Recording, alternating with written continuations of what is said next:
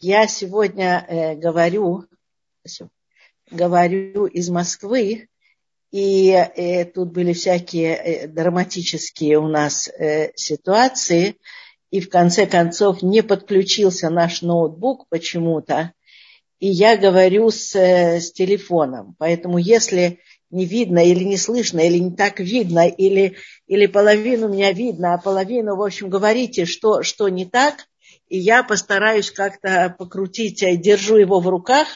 Я не знаю, насколько, насколько я так выдержу, но, в общем, прекрасно видно. Вот, спасибо большое. Уже кто-то ответил, что видно и слышно. Слава Богу. Теперь, э, да, вот мой муж смеется, что когда-то э, подруга Мишки Япончика, когда она принимала гостей у себя, она говорила, за угощение отвечаю я, а за помещение советская власть. Так вот, я могу сказать то же самое. Э, за, за то, что я вам скажу, в любом случае отвечаю я, но за то, как оно будет происходить, за там люстры, освещение и, и, и, и как будет прыгать этот телефон в моей руке, за это уже так сказать, отвечает, э, э, ну, если не советская власть, уже теперь тут непонятно, какая власть, э, вот, но, э, значит, уже будет как будет.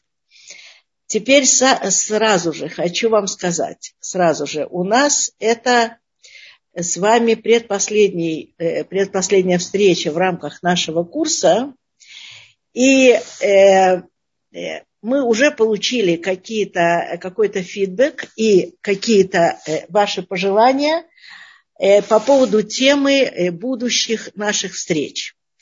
Поэтому я хотела бы сразу сказать, что если у вас есть какие-то темы, которые мы недостаточно осветили, не осветили, и понятно, что мы не могли объять необъятное и говорить обо всем на свете.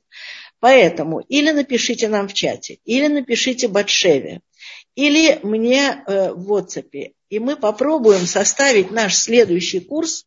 Вот видите, уже прыгает что-то у меня в руках, уже рука не выдерживает. Вот, и мы попробуем составить наш следующий курс э, так, чтобы учесть вот эти ваши пожелания, э, вопросы, темы, о которых мы будем говорить. И поэтому вот постарайтесь у нас вот этот урок и в следующую среду, и дальше мы уже представляем вам что-то что новое. Что ж такое? У меня то, то темно, то светло. Неужели у вас то же самое? Так вот, сегодня я очень хотела поговорить э, на тему, а я все понимаю, это когда кто-то пытается дозвониться, боже мой, вот такая получается ерунда. Я очень надеюсь, что никто не будет пытаться дозвониться. Все, я сейчас попытаюсь выключить. Ничего у меня не выключается. В общем, кошмар. Но тема еще раз про любовь. И я обязательно, обязательно э, хотела в рамках этого курса, курса про человеческое счастье, поговорить еще раз про любовь. Если вы помните, кто-то помнит еще, а кто-то э, кто уже забыл, э, так я напомню. Кто сказал, что нет на свете вечной, верной, настоящей любви? Да отрежут лбуну его гнусный язык. Кто вспомнил это, конечно, Булгаков. И я вам скажу, что мне совершенно удивительно. Я очень много общаюсь с молодежью. Сюда, в Москву, мы тоже приехали разговаривать с молодежью, давать уроки молодежи. Мы находимся в молодежном центре Олами. Это очень интересный центр. Там много, много студентов, много живых лиц, много горящих глаз. Э, нас это очень воодушевляет. И нам очень хочется э, молодым рассказать что любовь есть, есть, была, есть и будет всегда. И э, я вам скажу, что, ну, может быть, э, может быть, понятие любви как-то оно э, на протяжении времени немножко что-то как-то менялось, какие-то стороны любви выпячивались, какие-то стороны любви затушевывались. Э, но я вам скажу, что э, мне всегда это чувство казалось каким-то очень поэтичным. Может быть, потому что мы с мужем воспитаны на хорошей литературе, на классической литературе. Может быть, э, в этой, э, на классической, на лучших образцах литературы, не на том, что сейчас очень часто называется там литературой, книгами и так далее. А мы, в общем, старались, старались так в своей жизни, получалось у нас, э, смотреть на какие-то светлые, светлые образцы этого чувства. Я вам скажу, что э, э, когда-то э, мы же мы болеет шува, вы знаете, мы оба с мужем болеет шува. И э, мы э, уже Э, в общем, достаточно взрослыми людьми пришли в эту еврейскую жизнь. И мы шли к ней, э, каждый из нас, ну, в основном, конечно, уже вместе, когда мы, мы были вместе, и мы уже были женаты. Но, в общем, каждый из нас уже даже, э, э, когда мы были вместе, каждый из нас находил какие-то моменты, которые отвечали вот э, его Э, его каким-то струнам сердца. И вот я помню, это было достаточно давно. Это была, наверное, середина 80-х годов прошлого века.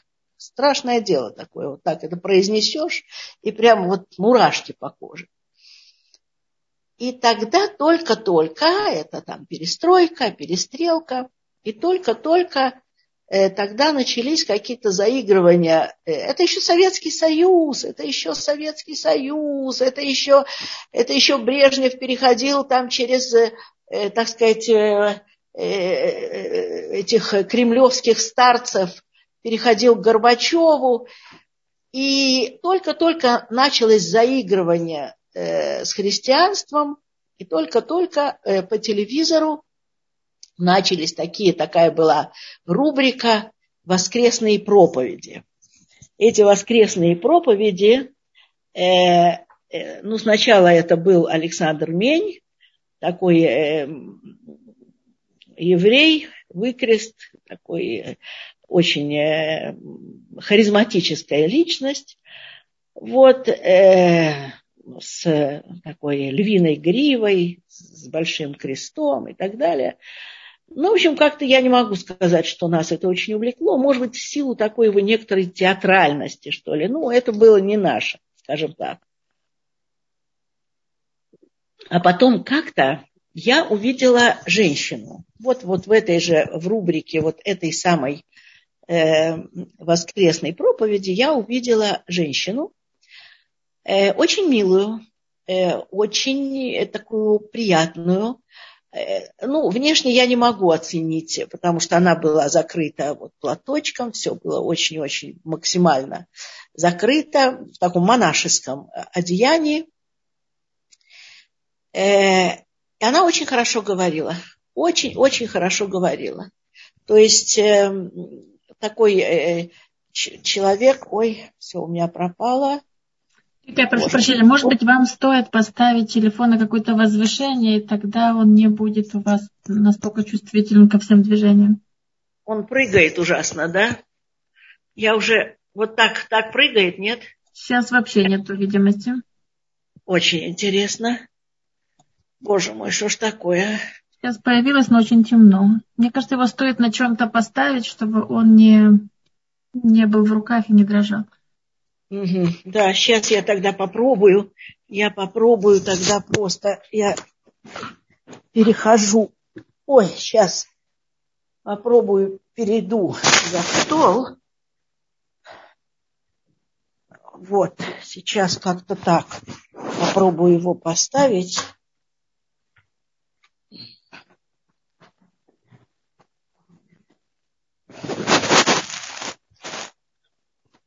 Вот так видно, не видно? Да, сейчас видно очень хорошо. Спасибо. О, замечательно. Так вот, э, Так вот, э, девушка, которая говорила очень хорошо, очень красиво, очень э, самоотверженно. Она говорила о грехах, э, в которых э, э, погрязло человечество. Она говорила о том, как в семейной жизни там процветает предательство и, э, и измены, и какие-то, ну, в общем, и говорила правильно, говорила правильно, хорошо и очень живо, очень от сердца. И я посмотрела на нее э, с интересом и с удовольствием. Мне понравилось это. Мы тогда были еще очень далеки от иудаизма. Мне это очень понравилось. И я ее слушала. Это уже было время, у нас тогда еще был телевизор, но уже мы его, видимо, включали не очень часто. Но вот вдруг как-то вот утром в воскресенье вот, такой, вот такой, такая передача. И я вам скажу, что вдруг на какой-то момент я поняла, что э, а у нас уже у нас уже на тот момент был ребенок. И вдруг я поняла, что эта женщина, я никогда не хочу быть, я, я не хочу быть ею, я не хочу быть на ее месте, как бы красиво она ни говорила. Почему? Потому что я поняла, что эта женщина никогда, никогда в жизни не ощутит в своей руке вот эту вот маленькую ручку, которая дороже всего на свете. Я поняла это каким-то не знаю, шестым чувством, там, двадцать шестым чувством, я поняла, что эта женщина никогда там на своей щеке не ощутит дыхание человека, который будет для нее всем, всем в этой жизни. То есть я ее стала жалеть, и я, и я совершенно, я поняла, что не мог Всевышний вот, вот это, это, это захотеть. Всевышний нас создал такими, какие мы есть. Тут спросили, этот урок только для женщин или для женщин и мужчин.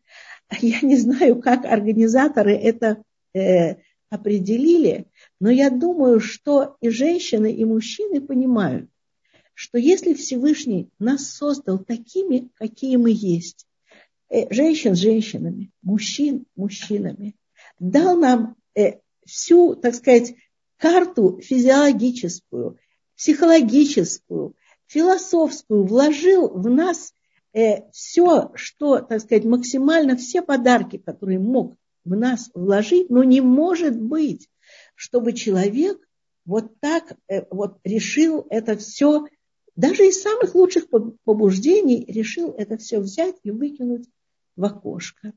И я тогда чуть-чуть почитала, чуть-чуть почитала про христианство. И тогда я э, нельзя сказать, чтобы я там совсем была от этого далека, но вот как-то меня заела вот эта вот семейная, семейная тема, вот тема, тема любви, тема близости, тема ощущений.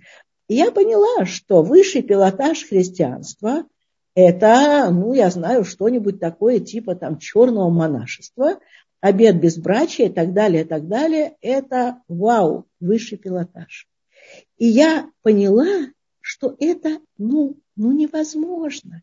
Невозможно, чтобы Всевышний вот это, это, это так сделал и дал нам, и сказал, пользуйтесь этим миром, но только, только вот ни в коем случае. Женщина сосуд греховности, ну, когда нет другого выхода, значит, ну, что делать? Что делать? Давайте создадим институт брака как какую-то допустимую форму так сказать, недопустимых страстей, я почувствовала, это абсолютно, абсолютно мне не близко. Ну как эта женщина сосуд греховности? Ну как это, там скажем, ладно, если э, в черное монашество ты не пошел, ну, будь на ступеньку ниже. Что такое на ступеньку ниже? Ну, пусть это будет белое монашество, это поп, попадья, это, это дети, это уступка греховности человека. Господи, да не дай Бог, какая же уступка. И тут я уже прочитала про наше, про еврейское. И что я узнала? Я узнала, что оказывается, Коэна Гадоль, главный священник, наш Коэна Гадоль, он не может войти в храм святая святых и молиться за весь еврейский народ, если, если он не женат. То есть, если он не женат, он не может чувствовать, не дай Бог беды или дай Бог радости каждого человека, как свои собственные. То есть, если он не женат, у него как будто не открыты еще те рецепторы чувственности духовной, с которой он может обратиться к Всевышнему. И я поняла, о, вот это оно, конечно, конечно, Всевышний создал женщину так, как он ее создал. И мы говорим об этом в утренних брахот. Мы говорим спасибо, что ты создал меня по своему желанию. Спасибо, что я вот такая, которой ты захотел меня видеть.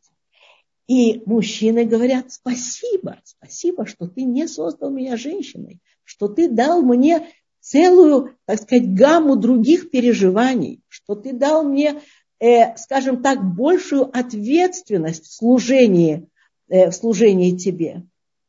И это функция, у каждого своя функция, и только так э, стоит на этом мир, и только так этот мир работает. И, и, и тогда я почувствовала, да, вот это, это оно, это в этом есть логика, и в этом есть красота жизни.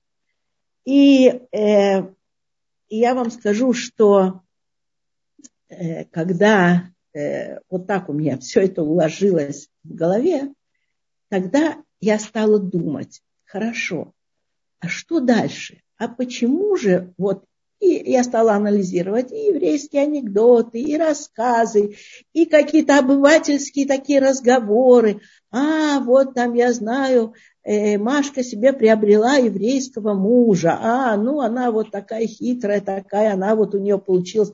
Ну понятно, еврейский муж, еврейский папа. Я стала ощущать оценочность вот этих категорий.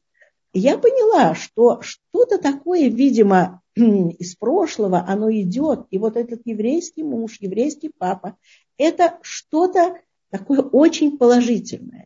И что же такое? Ну, сейчас, конечно, я совершенно, к большому сожалению, не могу сказать, что вот эти оценочные категории, которые были там 40 лет назад, там еврейский муж, еврейский папа, что они действуют и по сей день. К большому, большому, большому огорчению не могу сказать, что это так. Сейчас я нахожусь в Москве, и я за полтора дня уже таких наслушалась историй. И уже и эта история, если раньше я слушала эти истории только, скажем, в основном от ашкенадских евреев, то теперь уже и от э, восточных евреев, и от горских евреев, и уже и, и, и, и еврейский муж, и еврейский папа, эти категории немножечко, к большому сожалению, поблекли в наших глазах. И очень хочется вернуть это все, очень хочется, чтобы это все работало, как оно работало до сих пор, и поэтому очень хочется напомнить, как же все-таки это работа, как же все-таки на чем стоит вот это вот счастье э, э, еврейских мужа и жены, счастье еврейской семьи. На чем стоит? Все мы прекрасно знаем, на двух китах на двух китах. Это э, э, кит э, агава, вот эти две буковки, э, это корневые, это слово дать, агава, дать. Это э, формула, когда чем больше человек дает э, своему там, возлюбленному, своему э, своему мужу, жене, своему, ну не хочу сказать слово партнер, но в общем своему человеку, с которым он рядом, тем больше он его начинает любить. То есть не в такой, э, э, не в таком порядке, вот она мне сварила борщ, а за это я ей, э, там, не знаю, вынесу мусорное ведро, я ей. А именно в таком порядке, что я вынесу ему мусорное ведро, невзирая на то, борщ сварен или нет. Я сварю ему борщ, невзирая на то, прошелся он грязными ботинками по чистому полу или нет. Я, я хочу сделать хорошее, я хочу сделать хороший человек, я начинаю его любить и люблю его все больше и больше. Это, так сказать, такое вот э, э, психологическое понимание еврейских отношений, еврейского брака. И, конечно, второй кит Это физиология, это чувственность, это законы миквы, это законы, которые спустил нам как большой-большой-большой порядок, э, подарок э, Всевышний, и которые заставляют еврейскую жену всегда оставаться э, невестой, и она совсем даже не против вот этого повеления, и еврейского мужа всегда, всегда делают молодым, всегда женихом. Вот это вот такие два кита, э, на которых э, стоит еврейская семья, еврейские отношения, еврейская любовь. Э, естественно, что в рамках нашего форума о э, втором там, э, э, э, чувственно-физиологическом аспекте мы сейчас говорить не будем, но я хотела бы сказать несколько слов об этом вот принципе, э, принципе, так сказать, вза взаимодавания, опережения, э, радости подарка и так далее. Это очень-очень такая важная вещь. И э, когда я иногда говорю с женщинами, с молодыми, и какие-то есть проблемы, у многих есть проблемы, я первым делом спрашиваю, а как ты его встречаешь? Вот когда он приходит там, с работы, с учебы, вечером, вот как, как происходит? И я очень подробно выспрашиваю, как происходит? Вот он заходит в дверь, да? он сам открывает или он стучит? Или у него есть ключ? Или, или ты подходишь к двери? Или, и знаете, очень-очень по-разному мне отвечают. Больше всего мне нравится такой ответ. Вне зависимости от того, он сам открывает дверь. Или значит, э, там кто-то из детей ему открывает дверь. Или как-то вот по-другому дверь всегда открыта в доме и так далее. Вне зависимости от этого я бросаю все дела, и я подбегаю к двери. Почему? Потому что мне хочется увидеть его как можно скорее. Мне хочется увидеть, ощутить, даже услышать его шаги на ступеньках лестницы как можно скорее. Понятно, что это взаимная вещь. Понятно, это взаимная вещь. И когда муж думает, я прибегу домой, скорее, ой-ой-ой, вот тут написали не слышно. Вика, все хорошо, все слышно. Я думаю, что это у, у слушательницы какие-то проблемы, мы слышим. А, я поняла. Так вот, когда э, жена, скажем, ожидая э, приход мужа, или переодевается, там, я знаю, в красивую, э, какой-то в красивый наряд, более красивый, скажем, там губки подмазывает. Или она быстренько-быстренько бежит к работ, э, с работы и старается приготовить что-то, что он любит. А он в этот же самый момент думает, ой, э, я уйду там тоже, э, значит, пройду, там, хотел сказать, уйду пораньше с работы, подумал, что нет, это нехорошо, это получится обмануть работодателя, это совсем не по-еврейски, поэтому я скажу так, пройду какой-то быстрой дорогой или попрошу, чтобы меня скорее довезли домой, и обязательно заскочу куда-то в магазин и или куплю цветочек, который она любит, или пирожное, или что-то такое, какой-то знак внимания. И вот когда я зайду домой, и она тогда, когда, в общем, знаете, это очень-очень-очень похоже. Когда-то я уже рассказывала эту историю, все-все-все рассказывают, потому что, ну, мне кажется, что она вот у нас в районе родилась. У нас, мы много лет жили в американском районе, Арну, в Иерусалиме. И нам ее рассказывали там просто вот как будто, как будто э, это вот э, в соседней Ишиве произошла э, эта история, когда молодой человек, женившись, решил, что ему ну как-то не, не, не солидно, что ли, выносить мусор, он уже такой большой человек, он уже, так сказать, взрослый муж, аврех, уже учит студентов, ишеботников и так далее – и э, умненькая жена э, посоветовала ему э, поговорить со своим Рош Ешива, с его начальником, он очень важный человек, и вот посоветоваться, вот как быть, это такая ежедневная обязанность, выносить мусор, такая, может, не самая приятная. Вот. И Рош Ешива тоже оказался достаточно умным человеком, не менее умным, чем молодая, э, молодая жена – И он сказал, да, если ты так чувствуешь, конечно, наверное, ты прав. Если у тебя есть такое ощущение, что тебе как-то это не, не, не по чину, вот, наверное, наверное, ты прав. И я думаю, что вы все уже догадались, что когда на следующее утро, там часов в 7 утра, у них в квартире раздался звонок, и они страшно удивились, кто это может быть э, так, так рано, кто это может так рано э, позвонить в двери. Они оба, значит, просонья э, подбежали э, к двери, они увидели, что, как вы уже поняли, пришел Рош Ешива, он пришел вынести мусор. Вот так вот э, преподается, вот так, так, так э, э, в ткань семейной жизни вплетаются вот эти вот какие-то э, нравственные устои, которыми, которыми живет еврейская семья много-много-много лет. То есть сначала дать, сначала э, попытаться э, сделать что-то хорошее э, для человека, что-то хорошее, что-то э, что необходимое ему. Не то, что с твоей точки зрения хорошее. Вот с моей точки зрения хорошее, там, например, э, там, не знаю, купить ему, там, не знаю, э, какой-то вот э, э, там, рубашку, шарф, там, перчатки, костюм, а с его точки зрения хорошее разрешить ему пойти на футбол.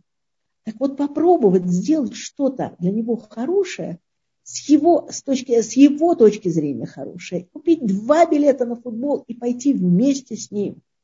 И сделать вид, что ты совершенно не скучаешь на этом футболе а что для тебя этот футбол, ну просто вау, ты раньше просто даже не знала, как это интересно. А сейчас, оказывается, это на самом деле так интересно. Вот представьте себе, каково будет э, э, вашему мужу и как он, э, как он подумает, как я правильно ее выбрал, там, не знаю, пять лет назад. Ведь она же вот эти все пять лет, оказывается, она скрывала, что в ней такие кладези есть, ощущений, чувств и так далее. Ведь она в конце концов поняла, что это такое, когда там, не знаю, 10 бугаев, э, как говорил Райкин, э, э, катают один мячик по полю. Так вот, вот это вот, вот это дать, подумать, ощутить. Знаете, у меня есть несколько таких примеров, но я могу сказать, что они уже ну, просто классические, но очень-очень хорошие э, вот такого ощущения, вот что, что это такое. И один пример, это, э, ну, скажем, я знаю, какой-то э, городок еврейский в, там, в Малороссии, где-то э, еврейское местечко, э, э, и к этому еврейскому местечку подъезжает э, поезд. Этот поезд ехал несколько дней, и в этом поезде, э, в купе, э, едут два человека. Один очень такой старенький дедушка, тихий-тихий такой старичок. И рядом с ним э, разряженный, ну, такой комивоежер, это, как это сейчас называется, сейчас это там специалист по продажам, я знаю, как это называется, по маркетингу и так далее. Вот тогда он был такой Э, в фиолетовых э, э, штанах, там, не знаю, в желтых штиблетах или наоборот. И, и был молодой человек очень плохо воспитан, очень плохо воспитан. Несмотря на то, что из еврейской семьи, и должен был бы как-то на генетическом уровне от наших праотцов питать вот какое-то такое уважение к старшим, но, видимо, не получилось. И этот молодой человек очень третировал всю дорогу страшно третировал этого старичка. Старичку холодно, он открывает окно. Э, старичку, старичок э, э, задыхается от дыма, значит, его сигары этого э, парнишки, э, он закрывает окно. Ну, в общем, ужасно себя вел, ужасно. И когда уже подъехали вот к, к станции, выглянули в окно, вдруг этот молодой человек увидел, что э, весь перрон Э, запружен какими-то, кого-то встречают. Нарядные мамаши семейств в кружевных передничках и нарядные папаши семейств там с заломленными картузами. Э, э, в общем, что-то такое. И вот это пронеслось, пронеслось по перрону. Приехал, приехал поезд, приехал вот этот садик. Цадик, кто такой цадик, еврейский цадик? А что такое еврейский цадик? Это тот, кто может дать браху. Браха – это усиление, увеличение того, что есть. Три копейки у тебя есть, попроси браху на парносу, на, на, на э, материальное твое состояние, и твои три копейки увеличатся там в 33 раза. И вот эти собрались э, люди попросить браху, браху, браху цадика. Браха цадика, она много дает, она, это очень важная вещь, браха цадика. Я вам скажу из своего жизненного опыта, вот тут передо мной Нафтали говорил о сгулот, так вот, я вам скажу, что браха цадика работает, работает. Я, э, я видела это сама и на своей жизни. Может быть, когда-нибудь я об этом решусь рассказать э, в эфире. Ну, посмотрим. Пока еще не решаюсь. И вот вдруг вот этот э, наш плохо воспитанный герой рассказа, он подумал, ну, а, а вдруг и мне что-то перепадет, пойду-ка я тоже поищу вот этого цадика, я же Никола не двора у меня. Вот хотелось бы, конечно, открыть там обувную торговлю, но кто же мне поверит? Кто же мне даст суды? И что я такое собой представляю? Вот на последние деньги купил эти там малиновые э, брюки и желтые штиблеты или наоборот. И вот все, что у меня есть, ничего же у меня больше нет. Ну и тоже, наверное, как вы догадались, когда он побежал искать, вот где же этот садик, стать вот эту, в эту очередь нарядную – за брахой к цадику, выяснилось, конечно, что вот э, этим цадиком и был тот самый старичок, который ехал с ним э, в поезде, и которого он вот всю дорогу так э, не просто не уважал, а просто не давал ему жить спокойно и доехать хорошо до этой станции. Вот, ну что делать? Тут уже он уже не до брахи, он просто хочет просить прощения, он боится, что браха цадика, ладно уже, не, не даст этот цадик никакой ему брахи, но хотя бы, чтобы он не, не злился на него, не ругался, не отомстил ему, не, не сделал.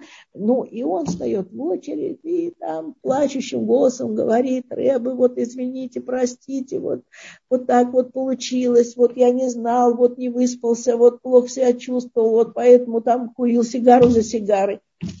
Короче говоря, старенький Рэбе, его э, не просто, э, не, не просто ему, не просто простил, не просто помог, он приблизил его к себе, он дал ему парносу, он дал ему суду, он познакомил его с важными людьми в городе, он устроил так, что ему э, э, дали, дали вот суды на обувную торговлю, и торговля у него пошла, он стал уважаемым человеком, он просватал за него очень э, хорошую девушку э, из этого города, в общем, построил ему всю жизнь вся жизнь э, была, так сказать, э, вот под крылышком старенького Рэбе.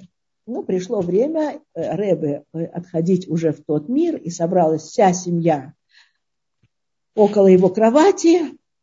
И этот парень тоже, потому что он, в общем, был очень-очень близок, все эти годы был очень близок к Рэбе. Рэбе, так сказать, он ни шагу не ступал без, без, без совета Рэбе, без его наставлений и так далее. И когда все прощались, он э, тоже подошел э, к Рэбе и сказал, Рэбе, э, э, не уходите, не ответив мне на один очень-очень важный вопрос. Э, ну и э, из последних сил Рэбе на него посмотрел, сказал, да, друг мой, что я могу тебе сказать? Он сказал, скажите мне только одно. То, что вы мне не мстили, я понимаю, еврею нельзя мстить. То, что вы на меня не держали зла, я тоже понимаю, вы необыкновенный человек, вы необыкновенный цадик. Но почему, почему? Вы же просто сделали меня своим сыном. Вы же построили мне всю мою жизнь, счастливую жизнь. Почему? И тогда Рэбе сказал сакраментальные слова, я хочу, чтобы вы их запомнили, потому что в этом, вот это и есть принцип еврейского отношения друг к другу, принцип еврейской семьи, принцип еврейского взаимодействия двух людей. Рэбе сказал, понимаешь, дорогой мой, ты был такой паршивец, что мне нужно было слишком много тебе дать, чтобы тебя полюбить. А как вы знаете, у нас есть принцип любить каждого еврея. Мне нужно было тебе много дать для того, чтобы тебя полюбить. Так вот, если вы хотите любить ваших близких, давайте им, давайте и давайте, и не считайтесь, сколько вы даете, и отдали ли вам столько же, таких же порциях и такого же веса. Это очень такая важная вещь. Я могу, э, я могу еще э, ну, разные-разные приводить примеры этого. Есть примеры и из, я, например, очень люблю, очень люблю, когда-то вот такой был роман Абакоба, японца, «Женщина в песках». Там совершенно фантастический сюжет, но там тоже настолько вот эта еврейская мысль выражена – там совершенно фантастический сюжет. Японец там в Токио, куда-то его машина не туда заезжает, он попадает в какую-то странную фантастическую деревню. Там люди живут э, в таких песчаных домиках. И для того, чтобы этот песчаный домик функционировал, э, из него надо все время, все время, все время выгребать песок.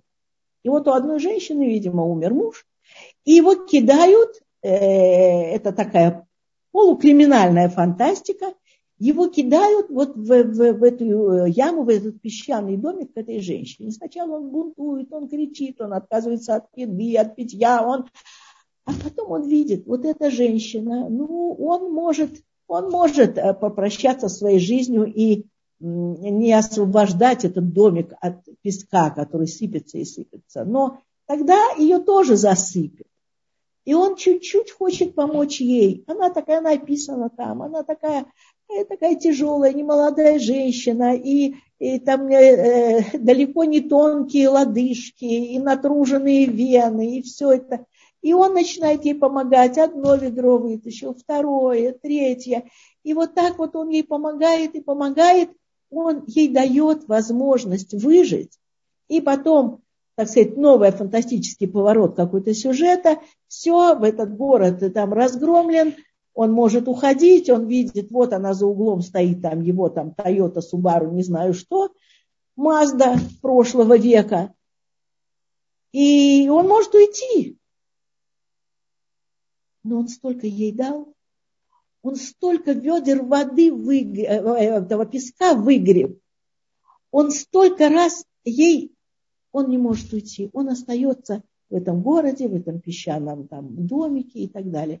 В общем, это вот это наш принцип дать близкому человеку и, и, и, и не, не считаясь, э, вот э, кто-то меня спросит, а вот если есть такая схема, и часто спрашивают, если есть такая схема, что, скажем, женщина все время дает, дает, дает, а мужчина привыкает и привыкает только брать, брать, брать и брать. Смотрите, конечно, нужно в каждом отдельном случае разбираться отдельно.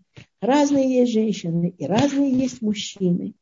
И надо очень хорошо подумать, как в той или другой ситуации э, себя, э, себя вести.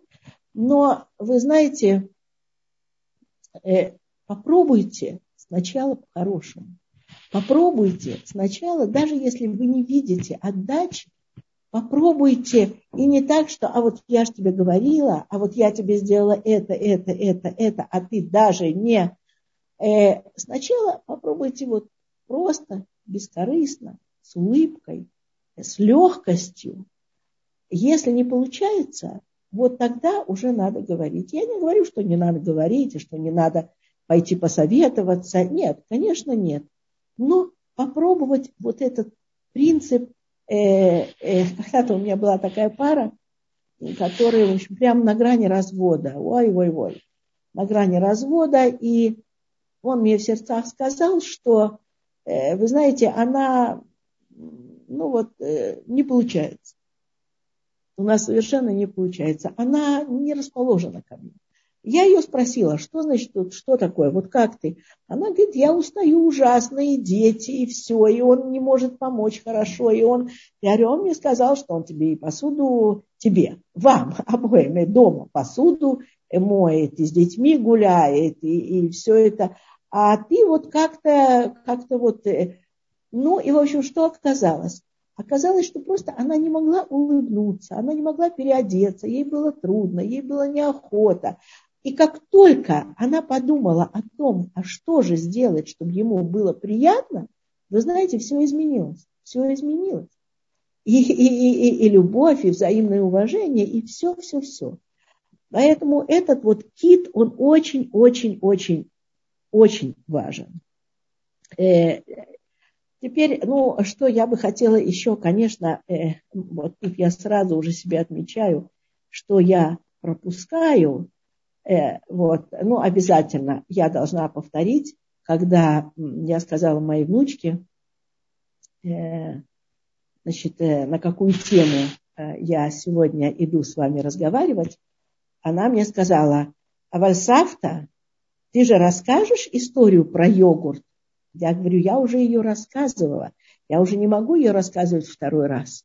И моя внучка сказала, нет, Сафта, эту историю надо рассказывать всегда, когда ты говоришь э, о таких важных вещах, как, э, значит, вот, э, ну, она это наз, не называет таким вот еще раз про любовь, она это называет по-израильски, э, Зугиют, Шломбайт и так далее. Так вот, ну, нашу историю э, э, я вам расскажу еще раз, просто чтобы вы посмеялись, потому что, конечно, все помнят, все помнят э, историю Рава Левина, когда он пришел э, к врачу и сказал, это во всех у нас, во всех хрестоматиях написано еврейских, когда он сказал, у нас болит нога моей жены.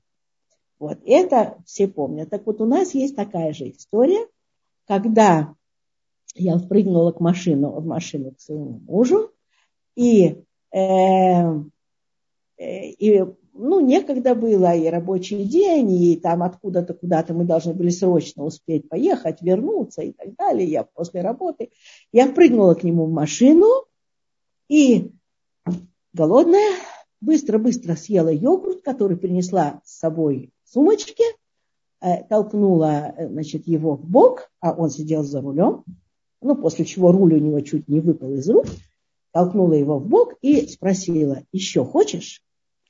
Вот это э, наша история вот э, э, такого же типа, как история Рава Левина, который, придя к врачу, сказал врачу, у нас болит нога моей жены. Вот, э, значит, если мне было так вкусно, то я, естественно, спросила его, хочет ли он еще, потому что, ну, понятно, что вкусно было ему тоже. Так вот, э, это все, понимаете, это все, оно живет, оно есть, оно будет. И э, э, я сейчас расскажу вам еще одну историю. Я долго думала, рассказывать, не рассказывать. Эта история еще в процессе. Я живу этой историей уже два месяца. Это история, в которой трагедия э, перемешана с драмой из Безрат Ашем будущим счастьем.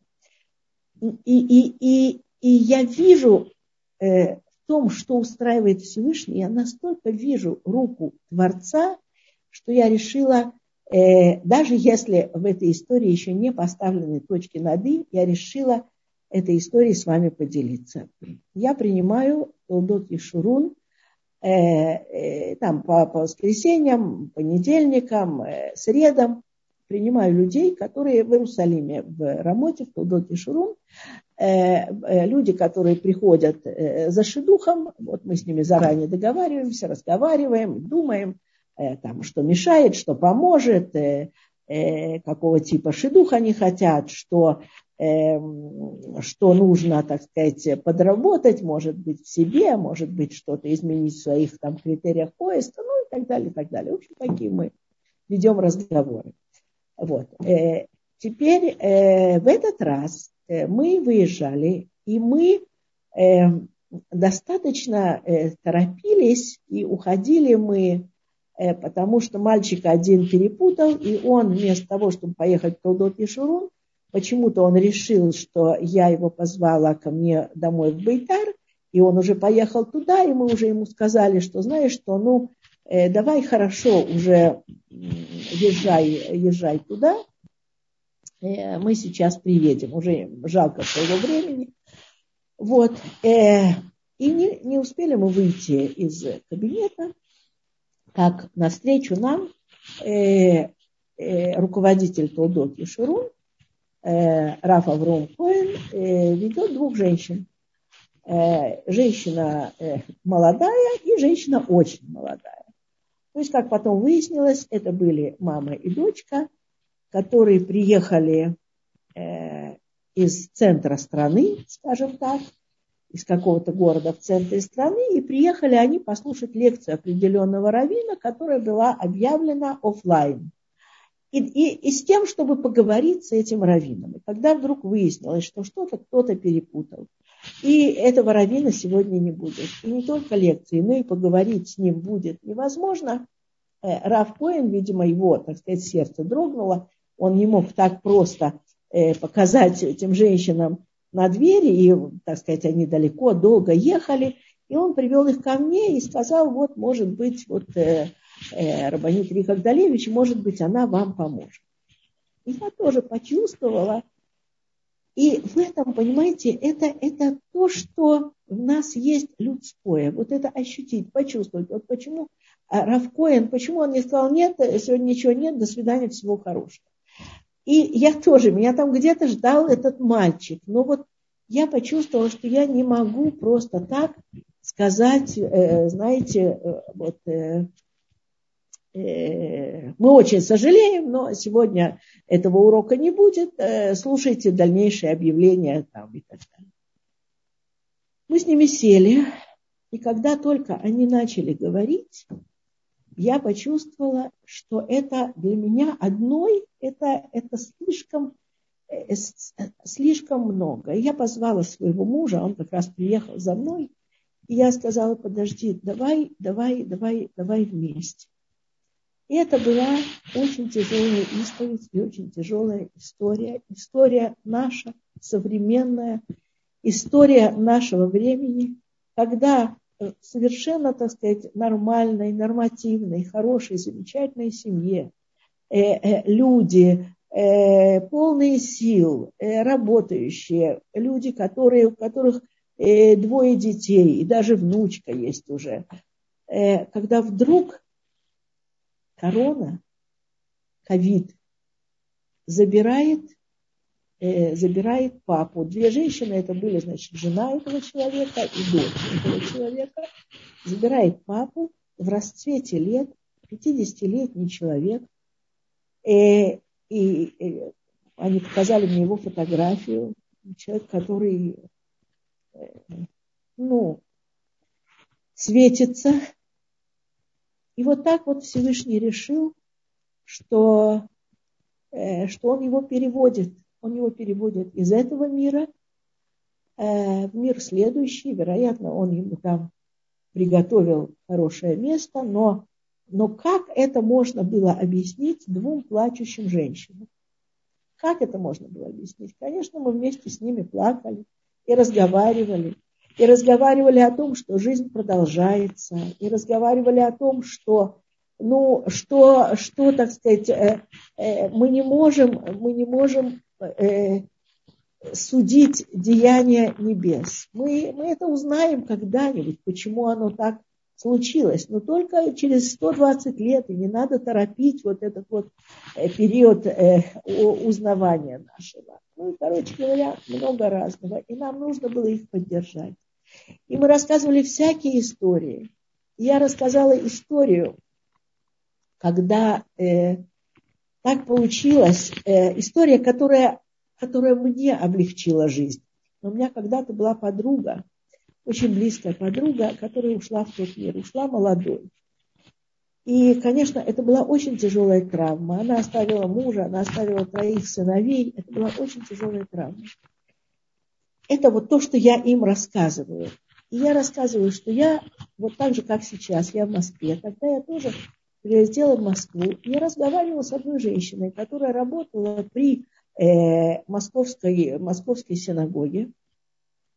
И мы с ней говорили, о чем, о чем э, мы можем говорить. Я приехала, так сказать, по, по делам, она должностное лицо. Мы говорили о э, деле шедухов, о том, что делать с московской общиной. Очень много людей, очень много болеет шува, никто не занимается их шедухами. Ну, в общем, это вечный вопрос, это то же самое, что, что сейчас.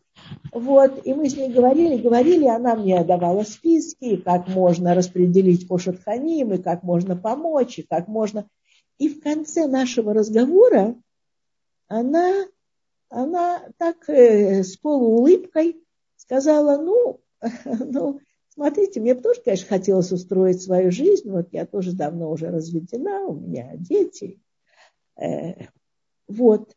И тут и я, и я ей сказала, вы знаете, я, наверное, неприлично очень смотрю все время на ваши руки, но ваши руки мне напоминают руки моей э, очень, так сказать, любимой подруги, которая ушла, и вот она ушла в тот мир уже, и остался э, Альман, э, вдовец, ее, э, ее муж. И вот мне показалось, и она мне говорит, ну если вдруг он захочет, то я, конечно, с удовольствием, я, я с ним пообщаюсь. Ну, в общем, что можно сказать. Ну и, короче говоря, дальше все получилось так, что это была совершенно такая драматическая история, потому что наш разговор Э, с ним произошел чуть ли не на кладбище, куда мы ехали, был Йорцайт э, Гали, моей приятельницы, и наш, наш разговор произошел там, и он рассказал, он сказал, что у него замечательные дети, они его не оставляют одного, и они даже ему наняли какую-то женщину, которая ему убирает и готовит, и все, но вечерами, конечно, он остается один, и это, и это тяжело. В общем, когда уже они э, там было пять дней до свадьбы, я э, была дома, и приехал э, мой сын, маленький мальчик, он был еще мальчишка, из Ешивы. И я почему-то, я не знаю, я как со взрослым решила с ним поделиться. И я ему сказала, э, я ему сказала, ты знаешь, э, я как-то вот тяжело мне от того, что все настолько, настолько взаимозаменяемо в этом мире. И вот, понимаешь, вот как будто вот, вот один человек ушел, и как будто с моей помощью, еще и с моей помощью, вот это место занимает другая женщина, мне это как-то страшно некомфортно. Хотя я очень желаю э, ему счастья, и я желаю, чтобы он не оставался долгими вечерами один, и все это, я понимаю, что это правильно. И по Торе это так надо. Написано, Торе нехорошо человеку быть одному. Я все это понимаю, но мне как-то вот это непросто. И мой маленький сын, которому тогда было, ну не знаю, 15, 16, 17 лет, я уже не помню, он рассмеялся мне в лицо и сказал, мам, ты чего? Ты что, на самом деле думаешь, что это ты сделала так вот, что, э, что получился этот шедух. Ты что, на самом деле так думаешь? Я посмотрела на него э, в недоумении. Он говорит, ну это же тетя Галя на небесах. Это же она позаботилась.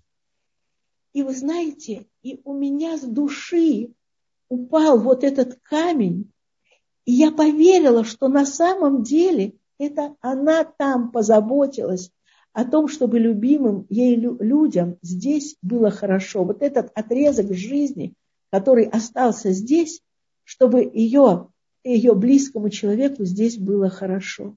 И я, конечно, я рассказываю эту историю. Я рассказываю эту историю, и мы вместе плачем. И, и я думаю, что, наверное, я вам не буду ее досказывать. Я сделаю так, как, как у, у Агаты Кристи. Вот так вот прервать на самом интересном. Потому что дальше все будет очень интересно. И э, я скажу вам фразу, э, которую э, когда-то я ее услышала в фильме Захарова обыкновенное чудо. И эта фраза, э, Понимаете, может быть, я не знаю, может быть, с возрастом, но мой муж был бы очень против, если бы он услышал, что я сказал вот это слово возраст. И, может быть, э, если бы это было 20 лет назад или 40 лет назад, может быть, я не так трогательно реагировала бы на эту фразу. Ну, а сейчас фраза такая, фраза такая. Да здравствуют влюбленные, которые позволяют себе любить, зная, что всему этому когда-то придет конец. И я могу вам напомнить историю Астрид Лингрен, когда ее спросили, откуда у нее такие, э, такие светлые сказки, такие, такие живые герои, такое солнечное восприятие э, действительности, мира. Она сказала, наверное, потому что мы с братом жили в ауре большой-большой любви. Наш папа увидел нашу маму на деревенской ярмарке, когда ей было всего 14 лет. Он ждал 4 года, и э, когда уже ну, возраст соответствовал тому, что можно было по всем законам взять ее в жены, он пришел э, к ее родителям и попросил ее руки. Они согласились. И вот э, в, этой, э, э, э, в этой ауре любви мы жили всю жизнь. Ну а сейчас, э, спросили Астрид Лингрен, а что сейчас? Сейчас э, мама уже давно ушла в другой мир. Ой, а папа? Спросили ее, а как же он это пережил? Что вы, сказала Астрид Линдгрен, он каждую минуту жизни благословляет небеса, что горечь разлуки досталась ему, а не ей. Так вот, мы в нашем еврейском понимании жизни и любви, мы с вами знаем, что горечь разлуки, даже если она придет, да, счастье влюбленным, э, слава влюбленным, которые позволяют себе любить, даже зная, что всему этому придет конец. Но в том-то и дело, что в нашей еврейской, э, еврейском понимании жизни и следующей жизни, я не хочу сказать смерти, жизни и следующей жизни, мы понимаем, что любовь бесконечна. Расставание, да, какое-то расставание, оно, оно будет. Оно будет. Но дальше говорится, что в том мире тоже влюбленные сердца, влюбленные души соединяются. Поэтому никакой печали, господа. И до следующей встречи, э, а историю, вот ту историю, которую я начала рассказывать, я обязательно доскажу вам, обязательно доскажу вам в следующую среду, в Йом в 9 часов вечера по Израилю. В Москве это будет 10. Счастливо, всего хорошего. Спасибо.